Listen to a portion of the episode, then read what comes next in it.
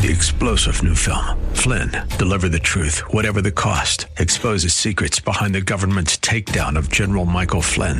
Flynn knew what the intel world had been up to. He ordered the first audit of the use of contractors. This set off alarm bells. He told the truth. He was the most dangerous person for Donald Trump to hire. They had to get rid of Flynn. Flynn, deliver the truth, whatever the cost. Available now. Watch it today. Go to salemnow.com. Salemnow.com. Pastor Keith Crosby of Hillside Church. It's a sermon that looks at all the particulars of experience. It's like a giant one point sermon in reverse. Uh, some people call it a punchline sermon. It's like the Sermon on the Mount or Paul's sermon in Acts 17 or even the Gospel of John. And what you see is uh, the, the speaker, in whatever type of sermon, you know, whoever it is, in this case Solomon, after sifting through all the data, he delivers you the punchline, the thesis. It all comes at the end. I can see the promised land, though there's pain within the plan. There is victory in the end. Your love is my battle cry, the anthem for all my life. Every giant will fall, the mountains will move, every chain of the past you've broken into.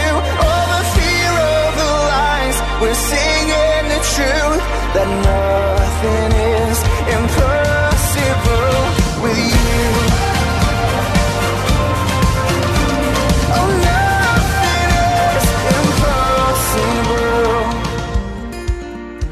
Well, hello and welcome to the Monday, January 3rd edition of the Grace to Live radio broadcast with Keith Crosby, Senior Pastor of Hillside Church in San Jose, California. From Pastor Keith and everyone here at Hillside, we want to wish you the very happiest of New Year's as we look forward to spending more time with you here on Grace to Live. On today's program, we'll be hearing two excerpts from Pastor Keith's Out of My Mind podcast, with part one being some special advice from Pastor Keith on how to have the best 2022 New Year. And then in part two, we'll be hearing some comments about the European Union versus the woke Christmas crowd. Now, here's Pastor Keith and Hillside's Mark Stickler with today's program. Well, Mark, today we do our end of the year, beginning of the year podcast in that season between Christmas and New Year's. Hello, everyone, and welcome to Keith Crosby Out of My Mind. Welcome to the New Year's edition of this podcast where we're going to try and address issues that face you, the culture, and the church using God's Word to make sense of it all. This is podcast 069, podcast 69, where we're going to, over the next 20 minutes, try to unpack the new year for you, try to prepare you for the new year. so here we are at the year's end, uh, or the beginning of the new year. We can go between the two, and I think many people are excited as we jump into this new year. They're full of hope. They're looking forward to something better than than what this previous year was. And then there's others who might not so much. You know, maybe they were really hoping 2021 was going to be a better year for them, and it turns out uh, it was a lot more of the same, and everything just seems to not be going uh, as well. And so, so what's some advice that you may have for for some who maybe rethinking their lives a little bit, maybe their relationships, maybe careers, maybe just some changes that that they're looking forward to in 2022? Well, when you think about it, and you just touched on it, Mark, uh, the end of a year is a time of reflection. You know, people look back on the year. Some of them might be a little depressed, a little unhappy. They didn't meet their objectives, whatever it was. The career didn't go the right way. And then they're going to make resolutions for the new year, which I think is typified or symbolized by the Evil Health Club membership. People join health clubs after the first of the year, and by the end of March, most of them have dropped off and they've lost steam. And that's kind of a picture of what happens. When I look at the new year, um, I say go ahead and join the health club if you want to. But after you've invested in that health club membership, really before, maybe you should invest in finding a good Bible teaching church that takes God's word seriously, that takes God seriously, so that they can help you grow in grace, so that they can help you shepherd your family, so that they can shepherd you. And, you know, the other thing I would say, and this may be counterintuitive, is to commit to reading a chapter of Ecclesiastes a day until you've read through it twice at the beginning of the new year. Wow. Ecclesiastes. Not necessarily the most uh, joyful book I could think of to, to start your new year out reading. Uh, so why Ecclesiastes? Well, I know most people talk about reading a chapter of Proverbs a day, you know, 31 chapters, 31 days in a month, something like that. But I think if you're going to kick off the new year, you're going to find that Ecclesiastes, at least in my view, is one of the most helpful books in the Bible. And like Revelation, people make it more complicated than it really is. They don't read it to pick up the flow of thought and they get distracted by shiny objects. And so they overcomplicate the book and they overthink the book. Yeah, and I think some of that though uh, may be warranted. I mean, there's a lot of statements in there um, that sometimes can be a little bit harder to understand and. Uh, you know, I think at first glance, when you look at Ecclesiastes and you read things like vanity, vanity, all is vanity, and chasing the wind, uh, it doesn't really seem like this this book is really like Solomon really had much hope when he was writing this book. I get it, and that's where people fail to understand the book. The book is Solomon's spiritual autobiography. It's a, it's his explanation, his uh, review of his previous attempts to understand his existence. And in his case, with his brilliant intellect, he took it upon himself to make sense of existence without God or without consulting the Bible. And so, as he tries to make sense of a world without God, which can't be done, he starts talking about if you watch this play out, there's really two perspectives. There's the under the sun perspective, that is the earthly perspective, limited by our five senses and there's the above the sun perspective, and you see this above the sun perspective talked about when you, you see periodically these rare happy statements about God and His gifts of life and gift of spouse to you. Okay, so I think that's starting to make some sense. Why don't you keep going with that? Okay. What people don't realize is Ecclesiastes is what some people call an inductive sermon. What is that? It's a sermon that looks at all the particulars of experience and generalizes a single principle at the end. It's like a giant one point sermon in reverse. Uh, some people call it a punchline sermon. It's like the Sermon on the Mount or Paul's sermon in Acts 17 or even the Gospel of John. And what you see is uh, the, the speaker, in whatever type of sermon, you know, whoever it is, in this case Solomon, after sifting through all the data, he delivers you the punchline, the thesis. It all comes at the end. All right, so why don't you explain what you mean about Acts and John, uh, or even the Sermon on the Mount? Okay. The book of Acts, you know, Paul says, you know, men of Athens, I see that you're very religious. And he starts making observations about their idols and about their people. And he mentions their poets and he talks about all kinds of things. But at the end, he lands on, you know, God has looked on these times of ignorance, but he's no longer willing to give you a pass. He's going to judge the world through one man through whom he raised from the dead, Jesus Christ. And so there's the punchline. Okay, you're religious. Yeah, you do this, you do that. But here's the bottom line. And that comes at the end of Acts 17. Uh, the, the, the, Sermon on the Mount, Jesus says, You heard it said, but I say to you. He says, Blessed are the poor in spirit. He says all these things. And at the end is the punchline that the final authority of all things is Him. The one who hears these words of mine and does them is like the wise man who built his house upon the rock. The one who hears these words of mine and ignores them is like the fool who built his house upon the sand. And then it says they were astonished at his teaching because he didn't teach like their scribes. He taught as one having authority because he's saying, You've heard it said, I say to you. He's saying, Blessed are. And he is the authority, he is the Christ.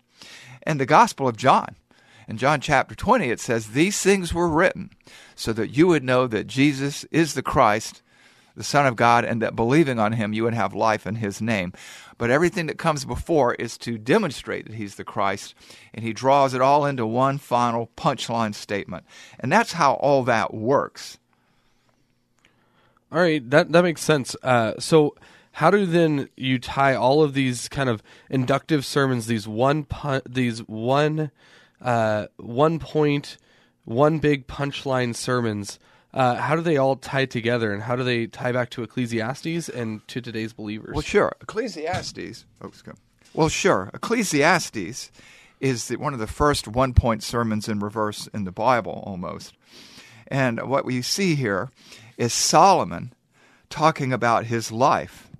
He built parks, he built monuments, he built cities, and he found no fulfillment because he tried to do it without God. He tried to uh, stimulate his body and his mind with wine, with women, with laughter, uh, with education, and he kept coming up empty. And Solomon, what he did is he kind of acts like what Jesus said about the Samaritan woman: "You worship what you don't know." You know, he he not gave gave God a nod. He does, you know, in his life, I guess, but he lived like a functional atheist. He lived like God was irrelevant, and that's the way many Christians live today. Kind of, uh, they treat God with this kind of attitude: "I'll call you if I need you.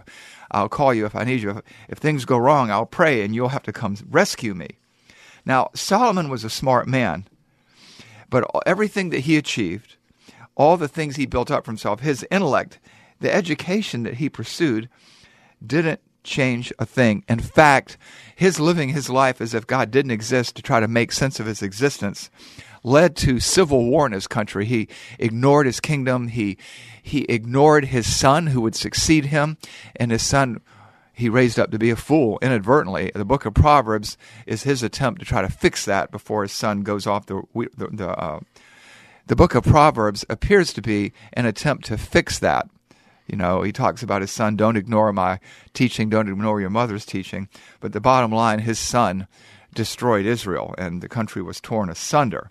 And finally, though, before all this happens, Solomon is getting at the end of his life and he's looking back over his shoulder at the mess he's made and what he does is he pens this book, Ecclesiastes, that records his mistakes for the sake of others. And in the very last paragraph and in the closing sentences, he gives the punchline, he gives the thesis, he gives the proposition that is the answer to life's puzzling dilemmas. I mean, he, he used to lament, hey, I'm the king and I can't even make the poor be treated justly. You know, what's wrong? And as he works through all this, from his building projects to his it's very it's alluded to his sexual escapades, his uh, stimulating his body with wine, all these kind of things. At the end, he lands the plane and he says this in Ecclesiastes chapter 12. These are the closing sentences of the book. It says, The words of the wise are like goads, and like nails firmly fixed that are, are the collected sayings. They are given by one shepherd my son, beware of anything beyond these. Of making many books, there is no end, and much study is the weariness of the flesh. And then in verse 13, the end of the matter, when all has been heard, is fear God and keep his commandments.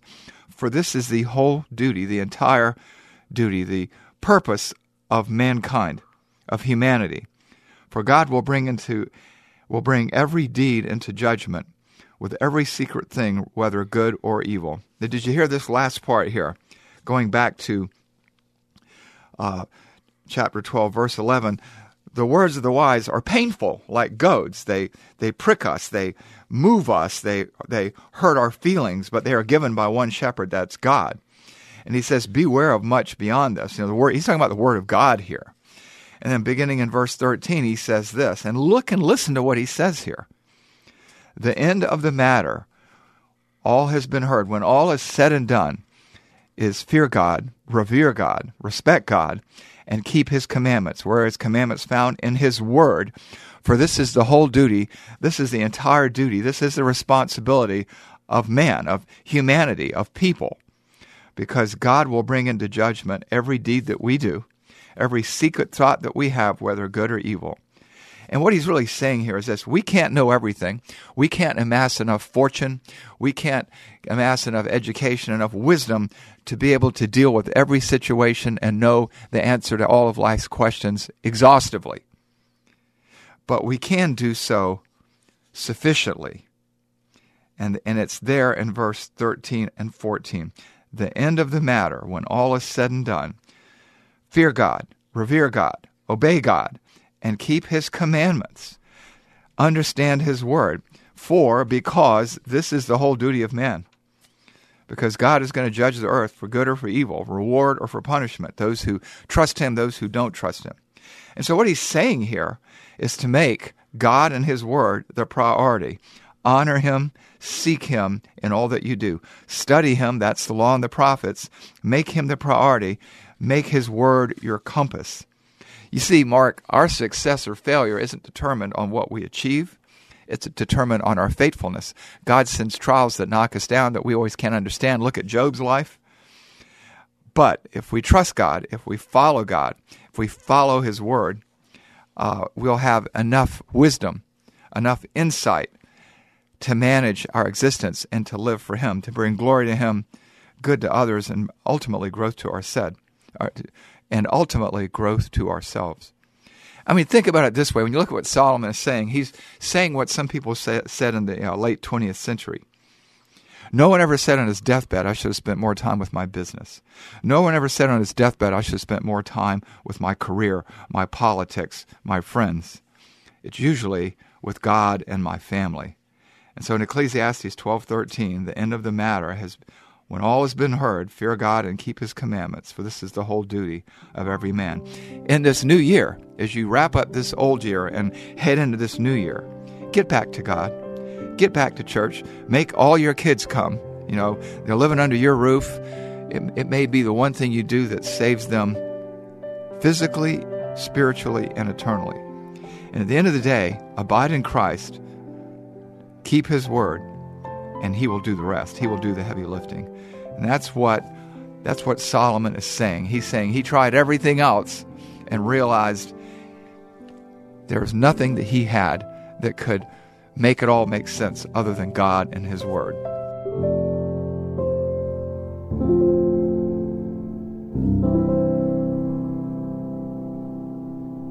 All right, Keith. So this is actually one uh, that I haven't heard too much about, and so uh, it, it's really interesting to me because I think that the European Union loves to kind of uh, embrace that woke ideology.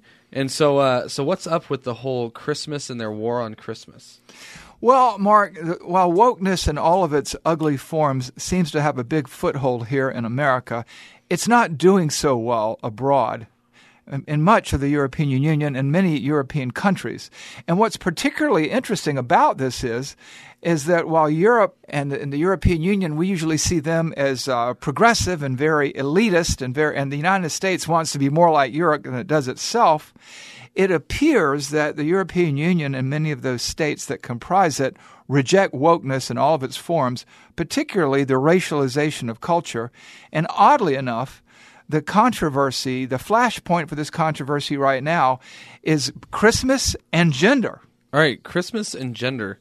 Uh, those are two very different topics. So, so how do these two relate, and why do they? Uh, how do they relate in this context? Well, I know it, you know it does sound kind of crazy because it's two Christmas and gender.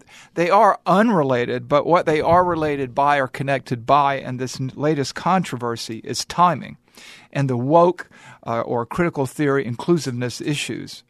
The European Union is headquartered in Brussels, Belgium, and their policy is made for the rest of Europe mostly by unelected administrative officials that doesn't really speak for the people. They exist sort of in a bubble, like our administrative state does here today in America. They are disconnected and seemingly out of touch. And towards the end of uh, October of this year, uh, the European Union Commission on Language issued a, a, a document, a paper, that was entitled European Commission Union on Guidelines for Inclusive Communication. And what it does is it's sort of a style guide for European Union employees in all their written communications like press releases, social media posts, speeches, training material, and stuff like that. And in one section of it, uh, the document recommends commission employees avo- avoid using terms like Christmas or Christmas time because Christmas is not celebrated by everyone in the European Union. Not everyone is a Christian. So instead, they're supposed to use terminology like holiday times. And these are actual examples, really.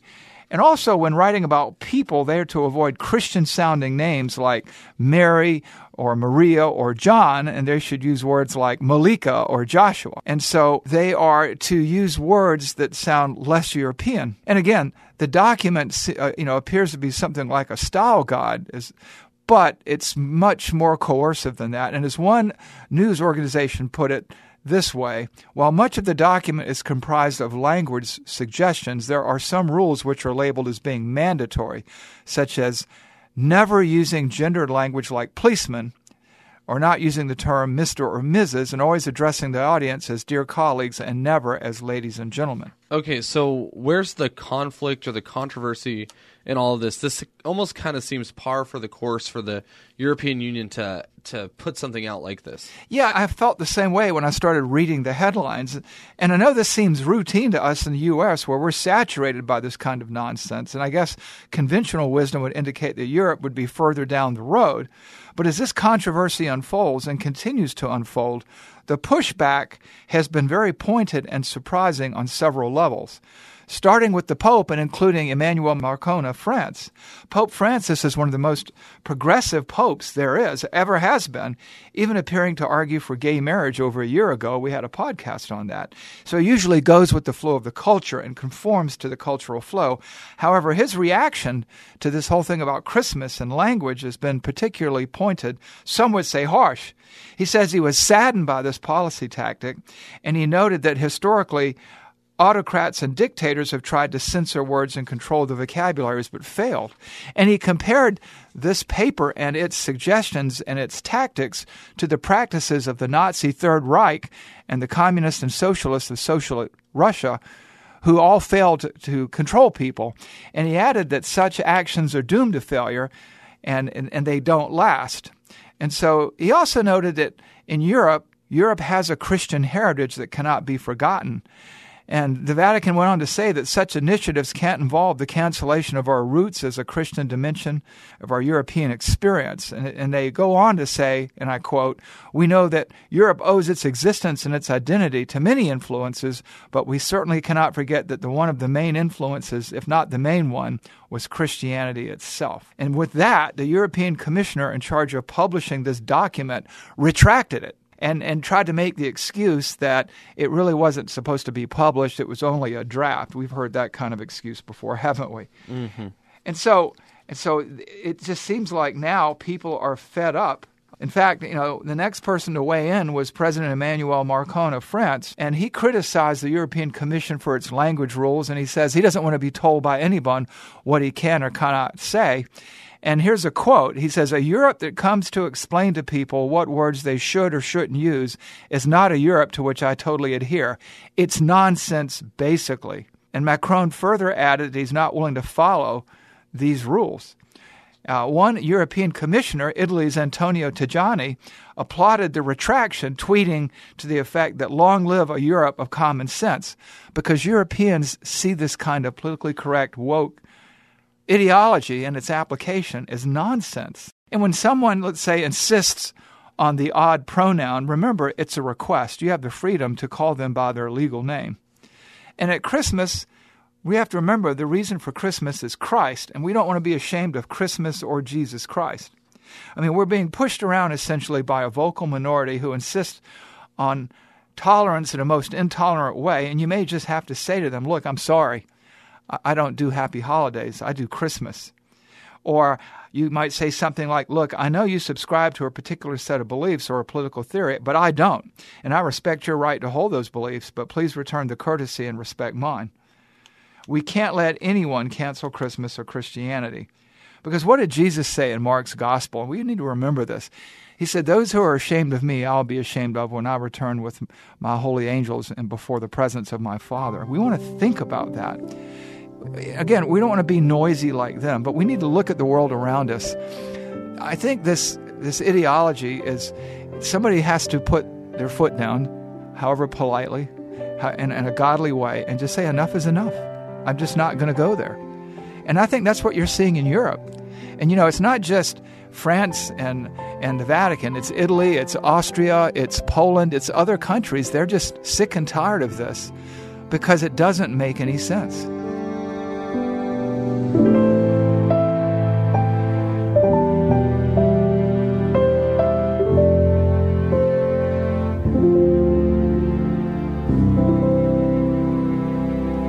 Pastor Keith Crosby on today's edition of Grace to Live.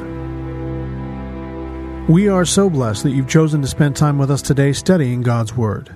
And if you'd like more information on Pastor Keith or Hillside Church, here's how you can connect with us. Our mailing address is 545 Hillsdale Avenue in San Jose, California, 95136. The church office telephone line is area code 408 269 4782. And you can connect with us on our website, which is gracetoliveradio.org. There you can check out archived messages of past sermons and also listen to Pastor Keith's weekly blog. And please remember that the Grace to Live radio program is a listener supported ministry outreach of Hillside Church if you'd like to partner with us financially. Again, all of these things are available to you on our website, gracetoliveradio.org. Also, like to remind you that Pastor Keith and the staff here at Hillside always look forward to hearing from you. So if you'd like to drop us a note, you can email us here at keith at hillside.org. Well, we hope that you'll join us again next time for Grace to Live. But until then, I'm your host, Kevin Reeves, and on behalf of Pastor Keith and everyone here at Hillside Church, it is our prayer that the Lord will richly bless you. And thanks for listening.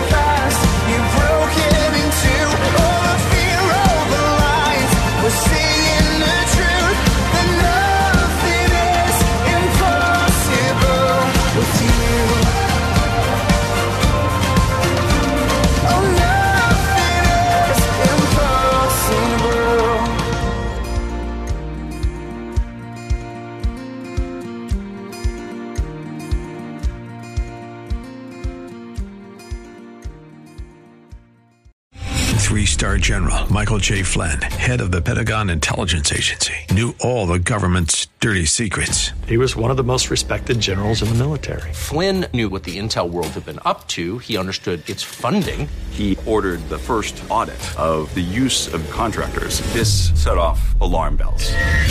The explosive new documentary, Flynn, Deliver the Truth, Whatever the Cost, uncovers the facts behind this scandal. Flynn told the truth. He was the most dangerous person for Donald Trump to hire. I find out the worst enemy that I'm going to face in my life is right here in America. They took my assessment and they wanted me to change it. And I was like, I'm not changing it. They had to get rid of Flynn. With in depth interviews, archival footage, and never before seen personal records of the man behind the headlines. I just felt like I was drowning. Flynn, deliver the truth, whatever the cost. Available now. Watch it today. Go to salemnow.com. Salemnow.com.